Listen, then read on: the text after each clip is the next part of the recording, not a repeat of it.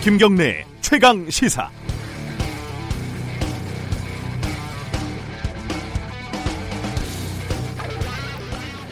그게 옳든 그르든 정치인은 연기를 잘해야 한다 이렇게 많이들 생각을 하죠. 속으로는 점심에 뭐 먹을까 이렇게 생각하면서도 나라를 생각하는 척 해야 하고 시장에 가서 떡볶이를 먹을 때는 맛이 없어도 맛있는 척 여론조사에서 크게 앞서고 있어도 걱정되는 척 크게 뒤지고 있어도 이기고 있는 척 이 같은 표리부동이 가득한 답답한 여의도 정치판에 새바람이 불었습니다. 자유한국당 1호 영입 인사가 될 뻔한 박찬주 전 대장이죠. 어제 기자회견에서는 이런 위선과 가식을 일도 찾아볼 수가 없었습니다. 감따고 골프공 줍는 거는 공관병이 당연히 해야 할 일이다. 그걸 내가 하랴? 최근에 이렇게 솔직하고 당당하게 속을 드러내는 정치인을 보셨습니까? 나를 의미하는 건 공산주의다. 삼청교육대 맛을 봐야 한다. 어, 시대착오적이라는 빤히 보이는 비난을 감수하는 용기. 과거의 역사를 망각한 젊은 세대들의 정신이 번쩍들 어, 죽비 소리 아니겠습니까? 하지만 한국당은 아마도 박 대장을 영입하지 못할 것 같습니다. 그 정도의 호연지기는 없죠. 한국 정치의 원내 정당들은 박 대장을 감당할 능력이 없는 것 같습니다. 뭐 허경영 씨가 대표로 있는 국가혁명당 정도면 모를까요? 만약에 국가혁명당에서도 외면한다면 무소속이라도 험지에 출마해서 부디 총선 완주하시길 바라겠습니다. 몇 표 안 나와서 망신을 당할 수도 있지만 유권자들에게는 큰 재미일 수도 있는데 박 대장에게 그게 뭐가 문제겠습니까? 11월 5일 화요일 김경래 최강 시사 시작합니다.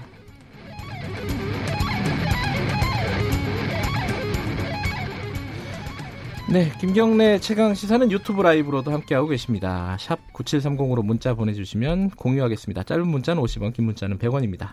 스마트폰 애플리케이션 콩 이용하시면 무료로 참여하실 수 있습니다. 오늘 화요일 주요 뉴스 브리핑부터 시작하겠습니다. 고발 뉴스 민동기 기자 나와 있습니다. 안녕하세요. 안녕하십니까. 예정에 없던 방송을 하셨다고요? 예, 새벽에 갑자기 빵꾸가 난 방송을 메꾸고 지금 다시 방송 스튜디오에 앉았습니다. 어제 어, 좀 의외의 장면이 있었습니다. 한일 정상이 예정에 없던 단독 회담을 했습니다. 11분 동안 단독 회담을 했는데요. 네. 어, 필요하다면 고위급 협의를 갖는 방안을 검토해보자 문재인 대통령이 일본 아베 총리에게 이렇게 제안을 했습니다. 아베 총리는 모든 가능한 방법을 통해 해결 방안을 모색하도록 노력하자고 답을 했는데요. 네. 두 정상 간의 만남은 13개월 만입니다. 어, 어제 환담에서 아베 총리는 문재인 대통령의 어머니상에 조의를 표했고요. 지난달 일왕 즉위식에 이낙연 총리를 파견해 준 데 대해서 또 사의를 전달을 했습니다. 문재인 대통령 역시 조의에 사의를 표했고요. 일왕 즉위를 축하하고 이낙연 총리를 환대해 준 데 대해서 역시 사의를 표명을 했습니다.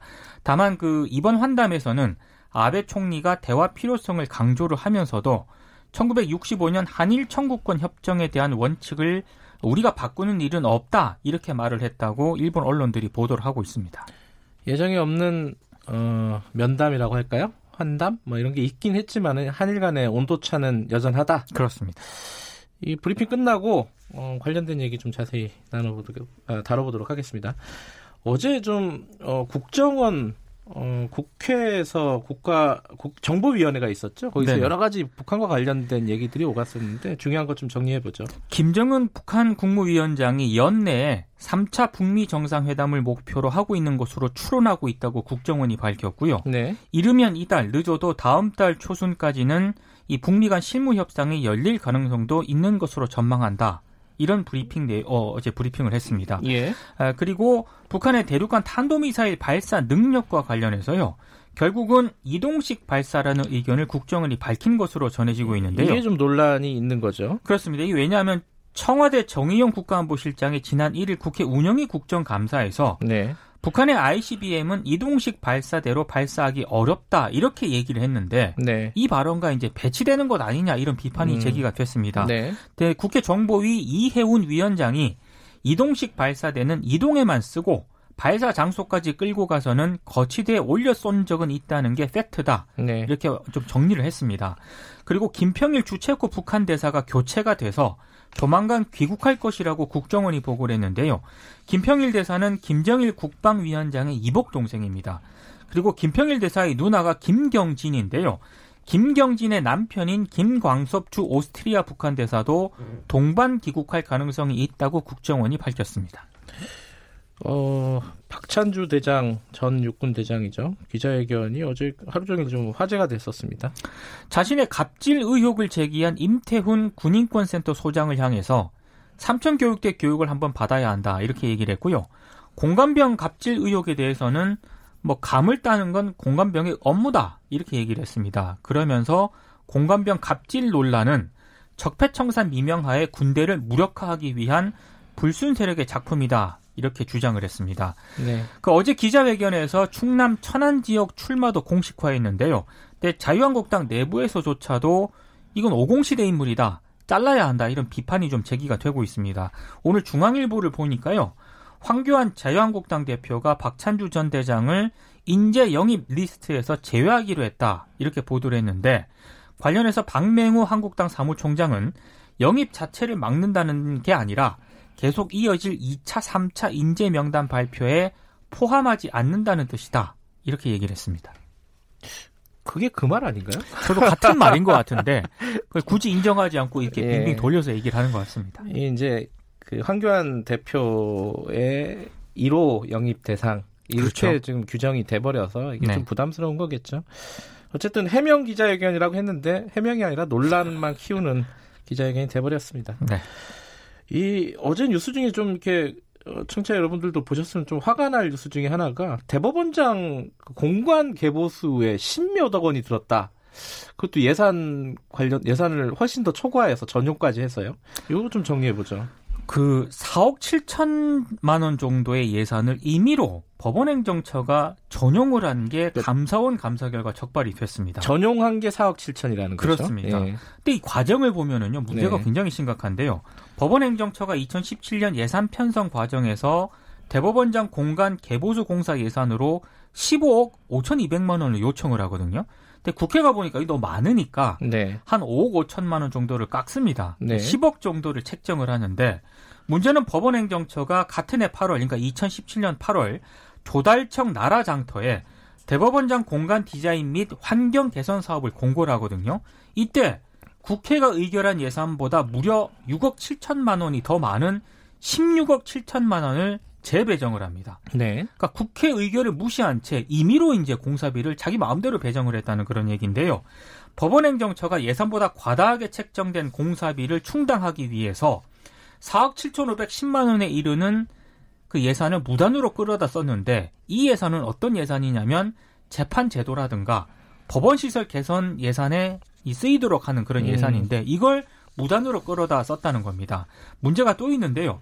법원행정처와 각급 법원이 실제 재판을 진행하지 않는 국외 파견이라든가 연수법관, 법원 공무원 있지 않습니까? 네. 62명에게 2,270만 원 정도의 재판 수당이라든가 재판 업무 수당을 또 지급을 음, 했고요. 재판을 하지 않은 어, 법관들에게도 법 재판 수당이라는 게 있군요. 예, 그걸 지급했다. 지급을 네. 했다는 거고 또 업무 추진비로 집행해야 하는 간담회와 같은 식비 3억 5천만 원을 일반 수용비로 집행한 사실도 이번에 적발이 됐습니다. 엊그젠가 뉴스 보니까 이 동사무소에서 이 뭐 시간의 근무나 출장비 이런 그렇습니다. 것들을 허위 청구한 그 사례가 보도가 되던데 네. 비슷한 거네요. 뭐 말하자면은 법원이나 동사무소나. 근데 법원이 이랬다는 게더 예. 화가 나는 거죠. 삼천 교육대를 안 가서 그런가. 농담입니다. 이 좋은 집에 사는 얘기가 하나 더 있습니다. 기무사령관 공간도 그렇게 좋다면서요? 여기가 민간에 매각이 된다. 37년 만에 다시 민간으로 네. 돌아가는데요. 대지 면적이 681제곱미터, 206평 정도 됩니다. 네. 지하 1층, 지상 지하 1층, 지하 3층 건물에 집무실과 접견실 등을 또 갖추고 있기 때문에 벙커가 있는 모양이죠? 그런 것 같습니다. 네. 그래서 초호화 공간이다라는 지적을 받았는데요. 네. 5m 높이 이상 이어진 담벼락에 둘러싸여서 밖에서는 내부가 전혀 보이지 않는 그런 구조고요. 네. 청와대로부터 700m 거리에 있기 때문에 권력의 심장이라는 점을 상징적으로 보여주고 있습니다. 네. 공시지가가 46억인데요. 실거래가는 이걸 훨씬 웃돌 것으로 분석이 되고 있습니다.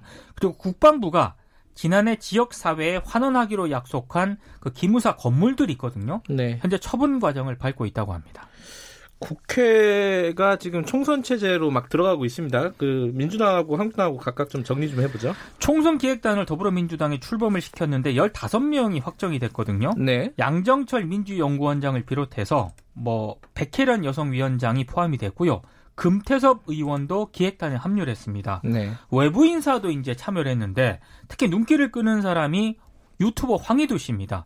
92년생이고 20대인데 스타크래프트 프로게이머 출신이거든요. 음, 총선 기획단 15명 가운데 5명이 여성이고 4명이 청년입니다. 이게 민주당이고요. 이제 자유한국당은 어떻습니까? 좀 대비가 확실히 되고 있습니다. 12명의 총선 기획단이 어제 명단이 발표가 됐는데요. 12명 전원 정치인입니다. 청년 세대는 한 명도 없고요. 여성은 전희경 의원 단 한 명만 이름을 올렸습니다. 10명이 현역 의원인데 대부분 중진입니다. 그리고 총선 기획단을 이끄는 단장, 총괄 팀장, 간사 모두 황교안 대표의 측근들로 구성이 됐는데요. 어제 자유한국당 홈페이지에는 고리타분한 행태를 거두다, 거두라 이런 항의글이 이어졌고요. 네. 오늘 조중동과 같은 보수 신문들도 상당히 강도 높게 비판을 하고 있습니다. 마지막 소식 간단하게 하나 전해주시죠. 앞으로 그 술병에 유명 연예인 사진을 붙여서 광고하는 행태 있지 않습니까? 네. 이게 금지가 될 것으로 보입니다. 보건복지부가 소주병 등에 연예인 사진을 부착하지 못하게 하는 방향으로 관련 규정 개선 방안을 마련하겠다고 밝혔는데요. 네. 사실 주류 용기에 연예인 사진을 붙여서 광고하는 국가는 OECD 회원국 가운데 한국뿐입니다. 네. 아 그렇군요. 이거 처음 알았습니다. 저도. 소지 사진 뭐 이런 걸 못 붙인다. 이제 앞으로 못 붙인다는 겁니다. 가남 이런 사진 붙일 수도 있을 것 같아요. 나중 되면 이게 워낙 그 피해가 심각해갖고요. 음주 관련된. 그렇습니다. 오늘 소식 여기까지 듣겠습니다. 고맙습니다. 고맙습니다. 고발뉴스 민동기 기자였고요. 김경래 최강 시사 듣고 계신 지금 시각은 7시 37분입니다.